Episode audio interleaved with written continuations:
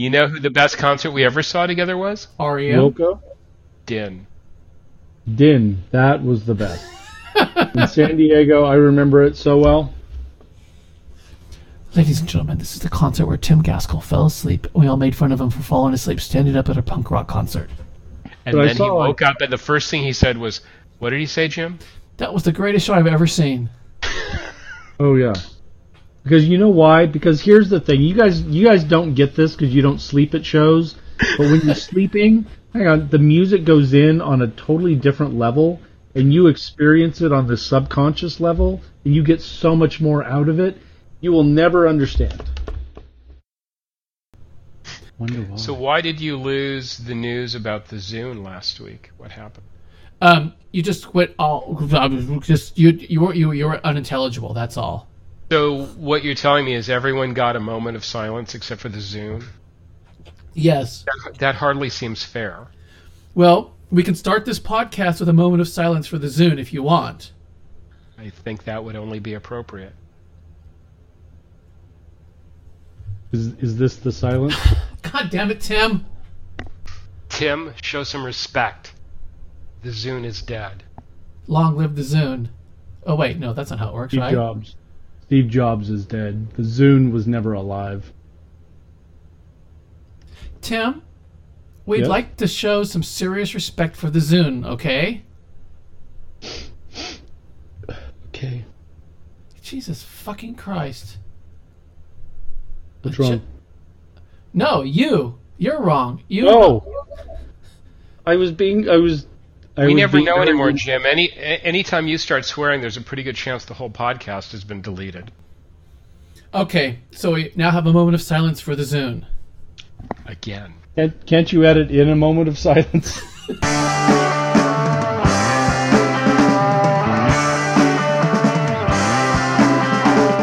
It's 9:06 p.m. on Tuesday, October 11th, 2011, which means it is time for the Media Loper Bebop. Tonight, Qwikster takes over the world and the U.S. Postal Service is saved. Then, Facebook finally releases its iPad app, and we wonder what took so long. And finally, we induct an album by the Hold Steady into the Media Loper Bebop Great Albums Hall of Fame. All that, and we get in trouble for making too many Hitler jokes last week. On Media Loper Bebop episode 19, Walk Around and Drink. I'm Jim Connolly, and with me as always are Cop on the Edge Tim Gaskell Respect. and legendary blues guitarist Kirk Biglione. Yeah, Gentlemen, it's me. how are you this fine evening? Been better Why is that? because I'm tired because I've had an exhausting two days. This is the first time I've sat down at the computer pretty much today. So what are we talking about? Did you just hear me say it?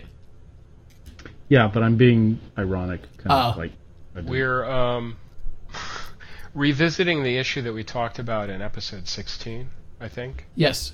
And all you need to do is cut back to the um, tape, and you'll see what we said then. And it stands today. Tim was right. So, What- what- Play Tim's Tim, play Tim's quote from that episode. well, Tim's quote from that episode. So here's the thing. Um, it didn't record. What we what we talked about three weeks ago was Netflix's decision to spa- spin off their mail order business or their internet mail business, uh, their physical DVD business, as something called Qwikster. And we all agreed it was a great name. we all agreed. right. But we thought that we predicted, we all predicted that the internet backlash would be so ferocious that Netflix would backtrack before the end of October. We did. That's Yeah. exactly what Tim said. Play the tape. Play the tape. It's there. You'll hear it. Tim, pretend like this is the tape and you're saying that.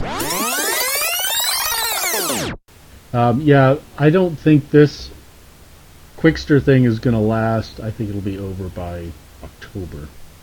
It's just I'm, it's I'm with Tim. I think Tim's right.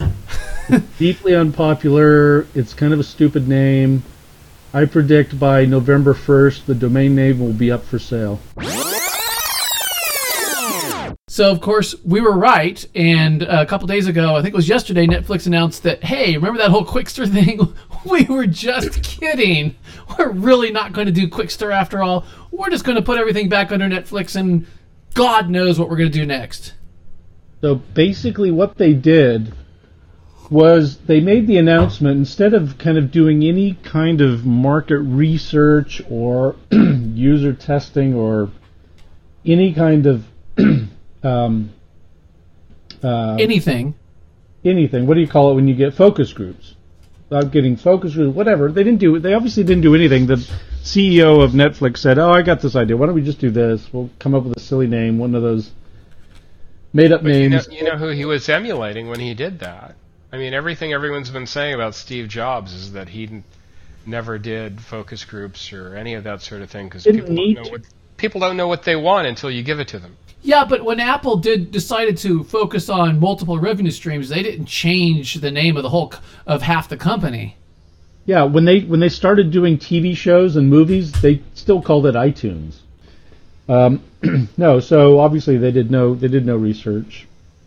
They didn't figure out that it was deeply unpopular beforehand, which is very strange because I would have thought that given the base that they had, they really didn't need to do anything. Um, and something like that, people don't like change. People like you know they like initiate they initial change, which is something like the launch of a Netflix, which seems like a great idea. They sign up, it's a great idea. They love the service, they stay with it. They they announce the streaming aspect. They sign up for that. They get their discs in the mail. Then eventually, they didn't even need that. They loved that. And then why why change everything? I, it seemed to make sense to me if you're going to split it, which you know I thought was kind of a silly idea. But if you're going to split it, keep the same name. I, I got it. You know, one thing's you know you make your queue on the Netflix on your account page, and you get your DVD by mail, or you just scroll through the stuff as you're on your TV and pick something at at a moment's notice, which oftentimes for me is the best way. But um, you know, it seemed like they were onto a good thing, and they've kind of just cut the head off the horse. So I think the reason they did this had nothing to do with what you or I want, though, or anyone else for that matter.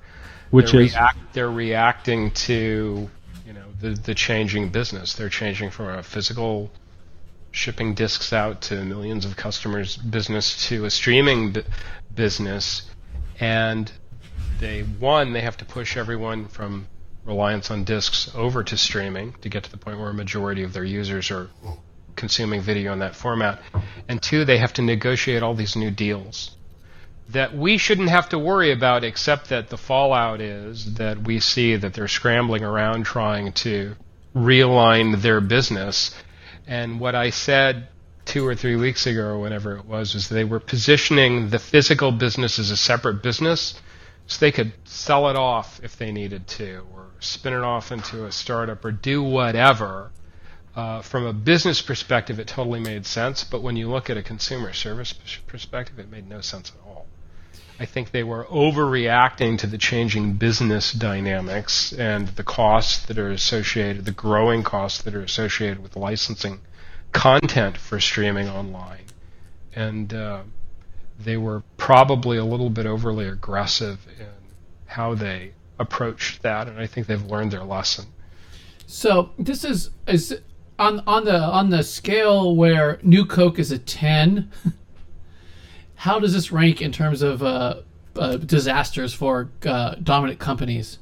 I think a six or a seven maybe because it's not like they launched it. So I think this kind of thing is the new normal because it's not like there's any. I mean, the business is changing so dramatically from the old way to the new way, and there's not like there's any roadmap for making that kind of transition. It, it was almost like a vapor company. The studios are suddenly looking at the bottom dropping out of their DVD revenue. And one of the reasons is, you know, Netflix wants to buy as few DVDs as possible. That strengthens their leverage on the streaming business. But studios are looking at the revenue they were making on DVDs and trying to figure out how they can make that from streaming, so they're jacking the price up as much as possible. So this is going to be something that plays out, unfortunately, in public, I think, for the next several years, and we're going to see more of this. well, Not Here's- like a one-time deal. here's here's a question to you both. Right now, you can get a pr- reasonably cheap deal for streaming for was it 10, 12 bucks a month or whatever. Um, Jim, do you know what it is off the top of your head? No, they don't allow me to. They don't allow me to um, handle the money at my house. Ah, which is a good idea. Good, good decision. Rox handles What if- all the money. What if Netflix said, okay, we can get pretty much everything you want to see that's available, but you're going to have to pay 30 bucks a month. But we're going to have just about everything that's available, everything on DVD, you know. Does that include first run TV shows? Well, here, hang on, let me get, no. then you start comparing it to cable, and that's less than you pay for cable. So suddenly it's a good deal Right. again.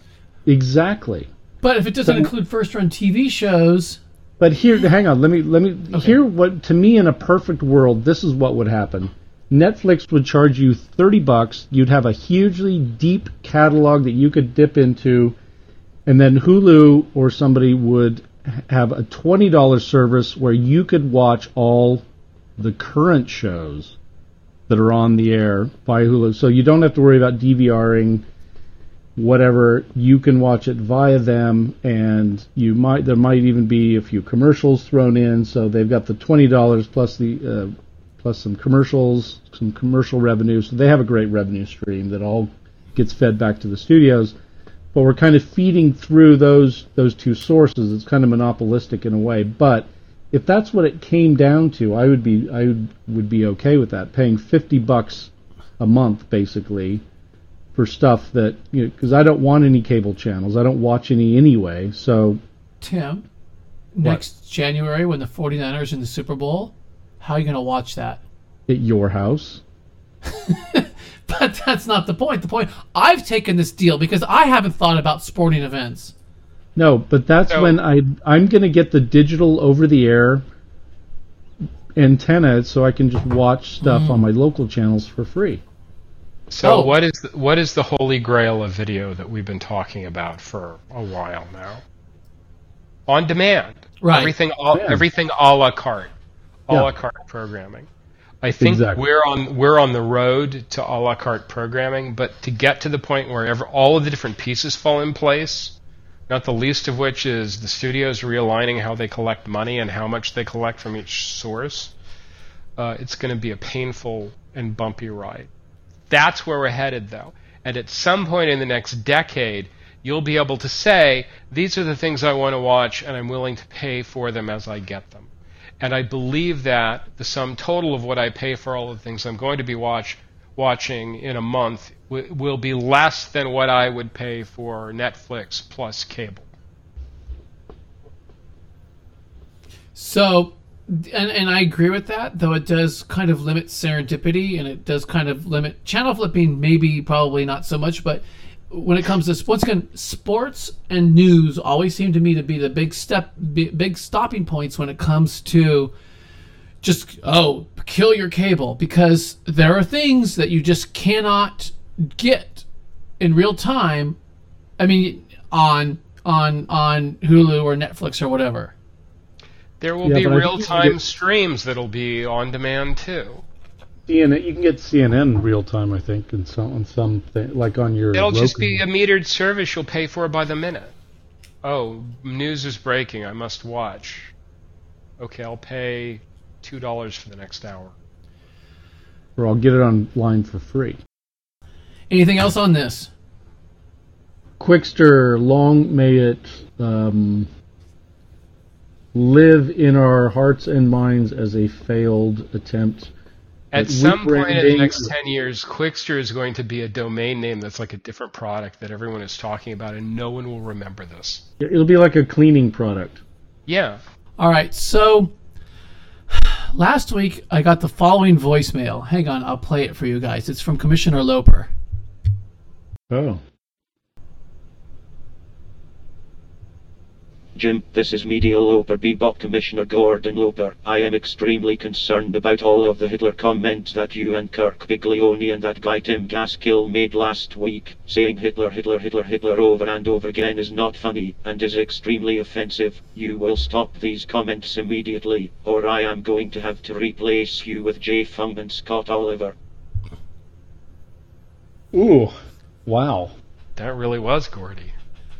Yeah, exactly. I would expect him to put that call through one of his minions. He sounded angry. And you know what else? He sounded surprisingly Irish. I was going to say German. I, I'm not really sure what to do here because I tried to call back the number the uh, the of the Media Loper Bebop headquarters, you know where our our um, promo department is, but they wouldn't take my calls. Are, have we been blacklisted? It's African American listed, Tim. Oh, sorry. Good God! First of all, we're in trouble for saying Hitler. Now you say blacklisted? I'm s- so sorry. You know what I would do? Mm. I'm going to do a Netflix defense. I'm going to call him on it and say, okay, bring on Scott Oliver and, and, uh, and Jay Fung. See how that goes. Ooh.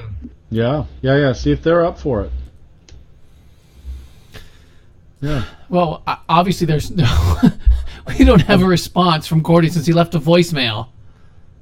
Yeah. But Uh, Okay, well, t- tell him we talked about it and that was our decision. Let's see what he says. well, I'm sure. Hitler, Hitler, Hitler. Let's make some more Hitler jokes. Let's push him on it. well, you know, here's the thing. I don't know if you guys know this, but Hitler was a scratch golfer. What? Yeah, he was a great golfer. So if he played with with with, with Tobias Fuke and, and Obama and, and Hank Williams Jr., he'd probably win. Hmm. That's true. If he was a scratch golfer, he'd definitely win. Well, I heard Hitler taught Obama to golf.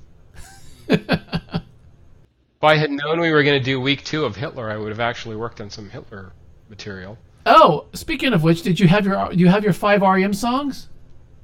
Hang on, I got to get a refill.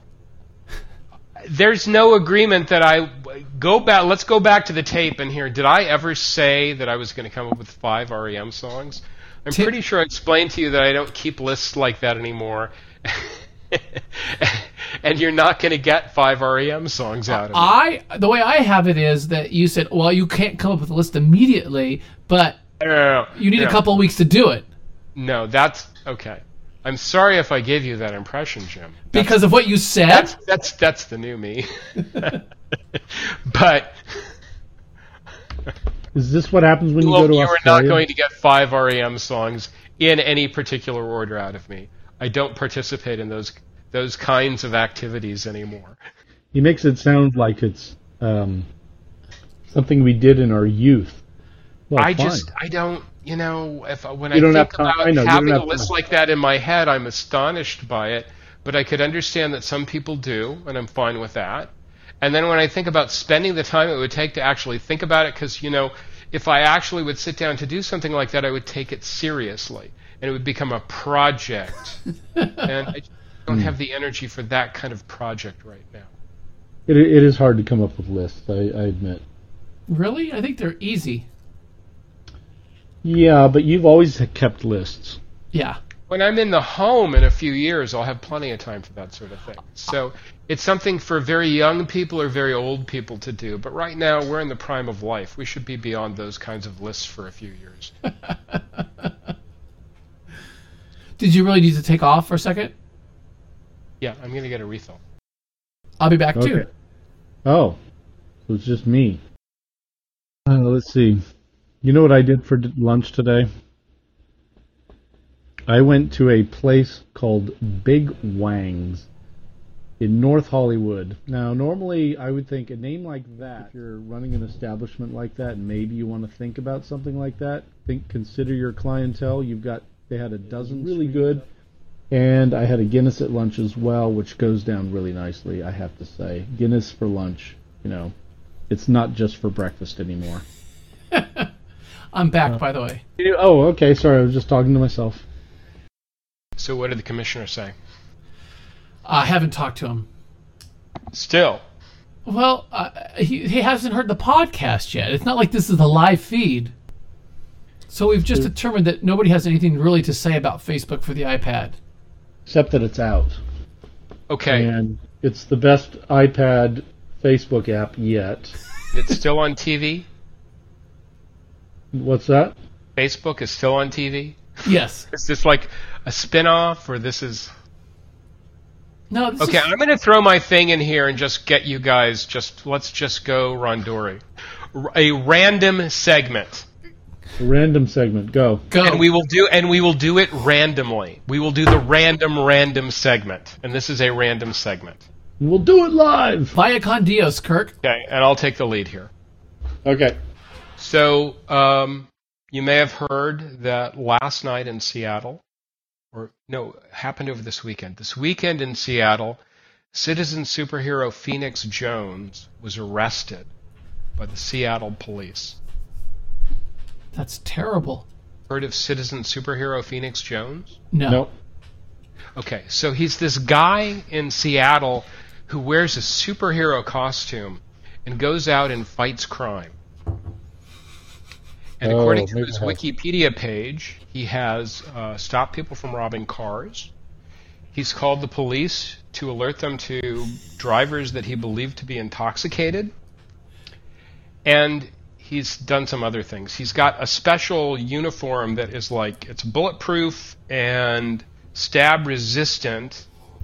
And he's got a special taser baton. And uh, apparently, he does go out and fight crime. He actually goes into a secret room in the back of a comic book store to change into his costume every night before he goes out to fight crime.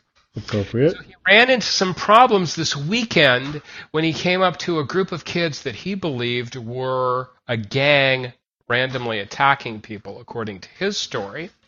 And he went up and maced, started macing them. They maintain that they were just fooling around, dancing, having a good time, and some lunatic in a superhero costume came out of nowhere and started macing them. Those bastards. So the Seattle police were called, and they came in and they arrested Phoenix Jones and his sidekick, Ghost. Is that his dog? Fights, also fights crime. It's a guy with this bandana around it. Anywhere else, he would look like a terrorist, but next to Phoenix Jones, he looks like a sidekick. This is very much like the TV show The Tick. It is hmm. sort of like the TV show The Tick. So the Seattle police say they cannot give special consideration to someone just because he is wearing a superhero's costume. They have to treat him like everyone else. Well, duh. Superman and Batman were both originally on the afoul of the law. So in the process of arresting him and putting him through the process, you know, the whole legal process, he's out on bail now. There's going to be a hearing this week, and um, the worst thing that has happened to him probably is he had to do interviews with the Seattle media after the fact, and he can't wear his mask because the police have confis- confiscated it. So he has like a helmet and a makeshift ski mask. It's not the real Phoenix Jones, but he says he's Phoenix Jones. And the police have his mask. And so there are so many angles on this that are interesting to me. And um, apparently there is a group now in the Pacific Northwest, uh, g- uh, actually a guild of 10 superheroes. It's spreading out. It's sort of like a franchise. There are other cities that have their own crime fighters that are all like roughly aligned into some kind of Pacific Northwest Justice League. Well, of all the places in the in the country that need a Justice League, the Pacific Northwest jumps to mind as the first. I want to know. It seems to me that Batman had more than one costume and more than one cowl. Ooh, how do you know that? Because, well, first of all, he was a million. He was a billionaire, right? Well, I think he just had a dry clean. Do you think Stately Wayne Manor had a closet with just one Batman costume? Mm, but it was made out of uh, like titanium. It doesn't matter what it was made out of. He had enough money to buy more than one. This isn't like Iron Man where it's like a special suit. I just think he had it steam cleaned after every use. So, first of all, I think Phoenix Jones' greatest crime Not that he's committed any crimes, because obviously he's a superhero going after hipster douchebags in the middle of the cool part of Seattle. But his biggest his biggest sin is not having more than one mask in case his original mask like okay if i have anything to say to any superheroes it's this redundancy is your friend This is true. Yeah. Yeah, it's you need more the- than one costume. Yeah. 'cause You never know what's going to happen while you're fighting crime. It may Yeah, be, though, that Phoenix Jones is working on a limited budget. falls into the wrong Not a hands, billionaire so- like like Bruce Wayne. He does not have the same sort of resources. He's willing to fight crime. He's doing a fairly good job of fighting crime. But when he has some mix-up, all of a sudden he has no extra masks. So maybe we need some kind of Phoenix Jones fundraiser. a kickstarter a Kickstarter so Phoenix Jones can get a redundant costume. Exactly. This is something we this is something we should really do. I mean, we talk about this podcast and how we're going to help people, but this is an instance where we could really help people by doing a Phoenix Jones Kickstarter so he could buy a redundant costume. So when he has issues like this, he's got something else to change into. kirk um, just for the record i've never talked about helping people with this podcast So you're ruling that out entirely? no i'm just saying that, that i don't believe it's part of the mission of this podcast to help people that was my understanding. Tim, did you understand it that way too? Uh, no. So maybe we should do a Kickstarter to buy Phoenix Jones a, a, a new costume. That could be our great cause, the Media Loper Bebop cause. So yeah, maybe we uh, redesign it. That's fine. No, no, he gets to design his own costume. We just want to raise the money so he can have another one. Tim, you know, wait, wait. typical. We are not in the superhero costume design business. Tim? That is not what we were but if tasked you're- to do. what, Tim, are if you you're Hitler? Do you No, want to I'm- design his costume for him like Hitler?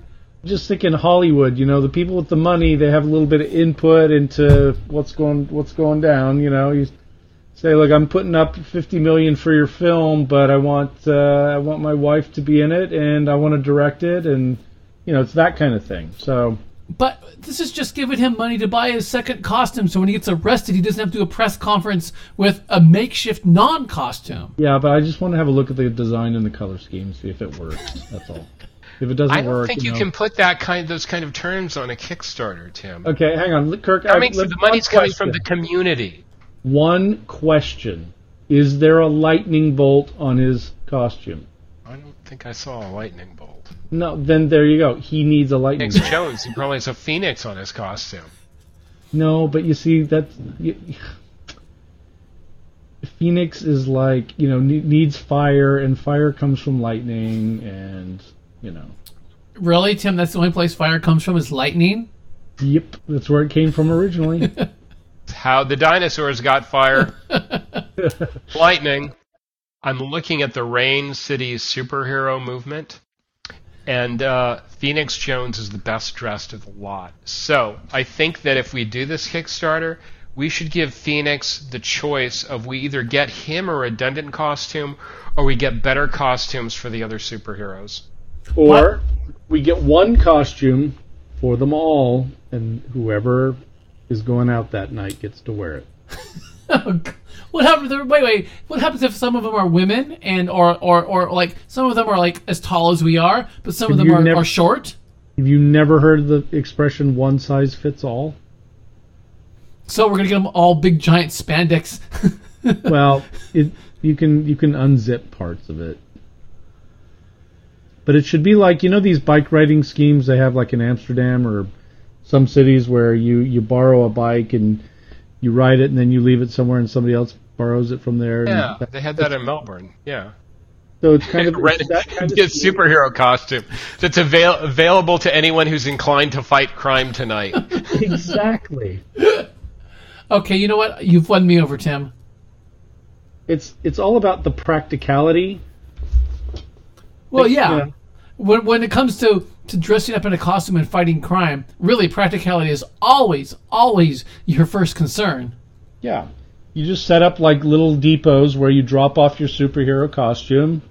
Then you have to have like a card or something that you swipe and then it gives you you know, it, it says, "Oh yeah, you're you're you're a phoenix. You can uh, You can you can have access to this costume and you take it and try it on, tuck it in because you're too fat or too skinny. Wait a And second. you're You're, are you talking about giving superheroes ID cards? Yeah, Basically. retinal scans. Absolutely, superheroes need to register. Good God, we're back in Hitler territory again. So I think what we've taken away from this is A, Phoenix Jones is a true American hero, and B, we need to start a ki- we need to do a Kickstarter to get him a redundant costume and or all the other Seattle superheroes a costume. Is that correct? Exactly. Okay. The uh, the Rain I'm City superhero movement. I think this is a much better segment than Facebook for iPad. Okay, I'll talk about Facebook for iPad. Let's do this then. All right. So you want to lead it, Jim? Which uh, the the Kickstarter? No, the Phoenix Jones thing. What's to lead? The segment. We'll do the segment instead of iPad. Oh, We okay. just, did Um, this, we just did the segment. Wow, for once Tim is Kirk and Kirk is Tim, and I'm very confused.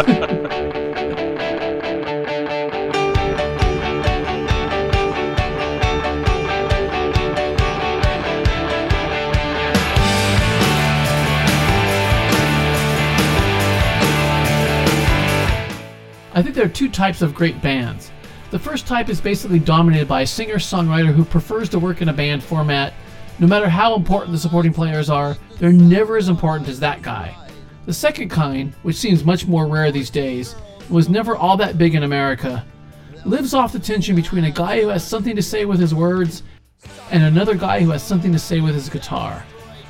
The Hold Steady are that second kind of band. What makes them great is the continual explosions caused by Craig Finn trying to fit all of his words within Tad Kubler's big ass power chords. Which is why tonight we're inducting the Hold Steady's third album, 2006's Boys and Girls in America, into the Media Loper Bebop Great Albums Hall of Fame.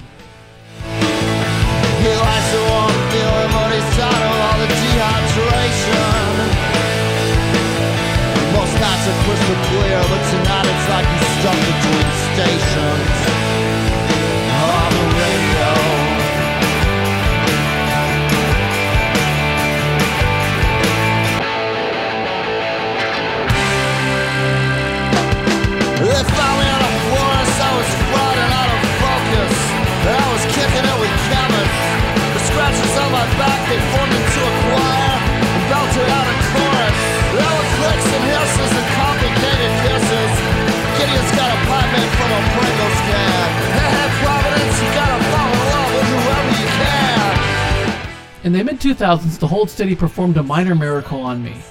They made me realize that even in my 40s, it was still possible to fall in love with a new band. And in doing so, remind me all over again why I'm a music freak and will remain one until the day I die. After seeing the Hold Steady play with the Drive By Truckers in 2008, I wrote this. I'm sure by now some of you are sick of hearing me rave about the Hold Steady. In the same way you were sick of hearing me rave about the replacements or REM or the Clash or any other band that tells me those rock and roll lies directly to my soul. Tough. There was a moment when I saw them where it was like I'd never heard rock and roll before, ever. I was starting over. I was 15 and discovering the Clash. I was 25 and the replacements were saving my life. I was not 35 and getting sick of the hassle of going to shows, and I sure as shit wasn't 45, knowing how much planning it took to just get to the show and how much it was going to take out of me the next day. Walk around and drink some more. Walk around and drink some more. Drink some more. Gonna walk around and drink some more. So, why do I love this record so much? It's got three things I love just about more than anything else big, crunchy guitars, great sing along hooks, and smart, literate lyrics. I think that what I love most about it is that it sounds like those hugely ambitious 70s records I grew up on, filtered through the punk and indie rock that changed my life. Walk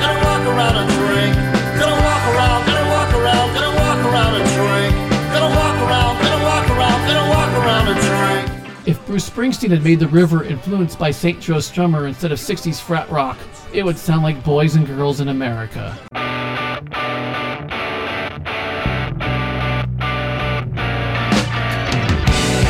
She put nine hundred dollars on the fifth horse horse in the sixth race. I think his name was Chips Ahoy. I, I have a question for you, Jim. Okay. What makes you pick this album over Separation Sunday? Um, apples and oranges. It's the same reason I picked Murmur over Reckoning. I just love this slightly more than that one. I, I love Separation Sunday almost as much. But in a different way. Um, yeah, Separation Sunday is really more of a of a, a, a raw riff record. This is more of a song record, if that makes Yeah. sense. It totally. And how do you Yeah. feel those two compare to their other albums? Well, I think those two are two of the five best albums of the entire decade, and everything else is um, almost. Ki- or I think Stay Positive is great, but not as great, and Almost Killed Me is a little bit less than those two, and then um, Heaven Is Whenever is the weakest of all their studio albums. Pretty Really? weak. Yeah, Yeah. I liked it a lot. Heaven You was did? Heaven Is Whenever. Yeah. Hmm. I think the songs are great on Heaven Is Whenever. I just think the production was just Production's weak. Yeah. Whereas whereas the production on Boys and Girls in America, see how I did that, is is is so powerful and so punchy. It's really like there's all the there's the really crunchy, rough, hard guitar, but there's always either like a real piano or or like a really strong organ battling the guitar all the way through. And they they mix Finn down more than any other record, which is actually kind of a good thing because it makes you strain to hear the words a little bit more. Don't a problem until you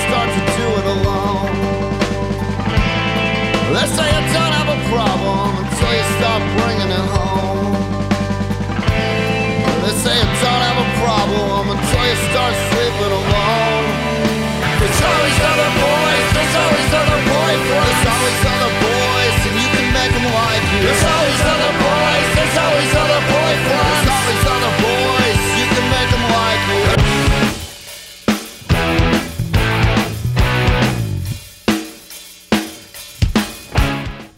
Now, did didn't the uh, keyboard player leave for the last album? He was gone after uh, um, Stay Positive, yes. Yeah. So I think they lost a big. That that to me was a big input right there because number one, he's a great uh, he's a great sideman at a show. He puts on, you know, his own little performance, and maybe he upstaged too much. I don't know. I don't know why he left, but uh, he was a great keyboard player, and he added uh, to their sound. So, I Kirk, think. you would go with Separation Sunday? Probably as an album, but I'm looking at all these albums and I'm thinking that one thing I think we all agree on is that Best of Hold Steady is like an awesome mixtape. Oh, yeah. I, Yeah. Is, is, is amazing when you look at the best tracks across all of the albums. But uh, yeah, I'd go with Separations. So, a couple more things about this record. Uh, one of which is Craig Finn's words. Um, he's, I mean, he's a storyteller. He's not like one of those guys, confessional singer songwriters. He's really less involved with what he's talking about. He's not really so much about, well, you know, I feel this about what happened to me last night. He's really more about, hey, that awesome thing happened last night. So, like, even the songs that start off seeming personal and usually end up seeming generational and it works because he really is into what my old uh, fiction writer ta- or class told me about the telling detail, the specificity of the words, the people, and the situations, and they always end up circling back to being something that's personal. That like, oh yeah, that thing didn't happen to me, but something like it did.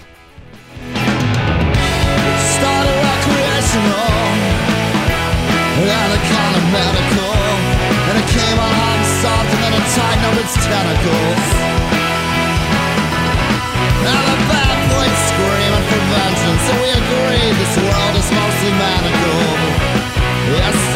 of medical, and ended up all white and ecumenical. Well, and one of the great things about him is it, he has a style unlike most. You know, instead of singing traditional verses, uh, oftentimes they're, they're the verses themselves are kind of um, almost spoken, sung spoken, or whatever, or sung. Kind of he mixes it up really well, and then the choruses are killer, kind of catchy choruses, and you know, the, the whole is tied together with some great musicianship and everything. But um, it's just the angle. He just comes at music from such a different angle, and and with a different angle with it, with his lyrics. That um, it's kind of refreshing. So. Always inconsolable, unhinged and uncontrollable. Cause we can't get as high as we got on that first night. He, he's really kind of telling stories of a subculture um, and, and a lot of songwriters have done that but it just seems like that that the fact that he's using the same people in the same places all the time just begins to make the the whole body of work what kirk was saying the the mixtape of all the Hold Steady songs um, loom large even more so than any individual songs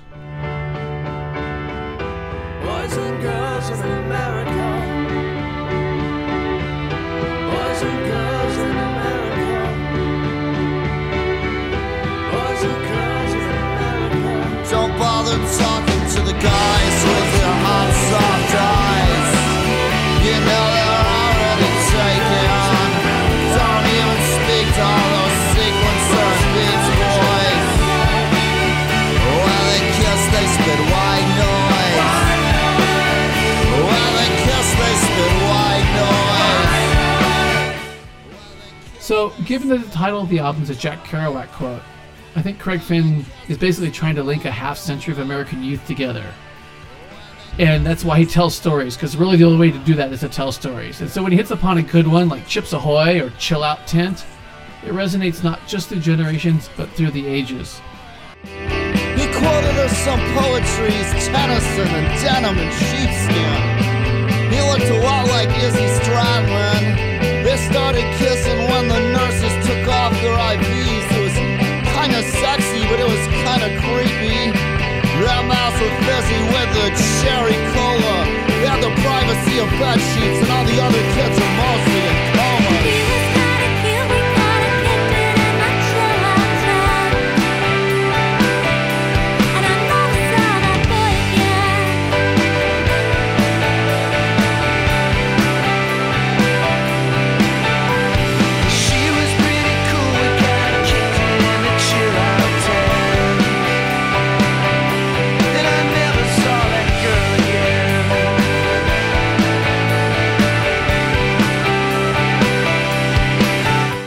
Congratulations to the Hold Steady who joined REM, Murmur, The Kinks, Arthur, and Brian Eno taking Tiger Mountain by Strategy as a Medialoper Bebop great album. We should send them something. Oh, well, we'll ask them to be part of our Kickstarter. There you go. They can save Phoenix Jones, and maybe Jim, you could send them one of your fantasy baseball trophies. exactly. Hey, wait a second. I earned those trophies. Well, and that you're saying they haven't earned it? What are you saying? I thought you liked them. Uh, you know what? I'll give them the old miner guy. How's that? That's exactly the one I had in mind.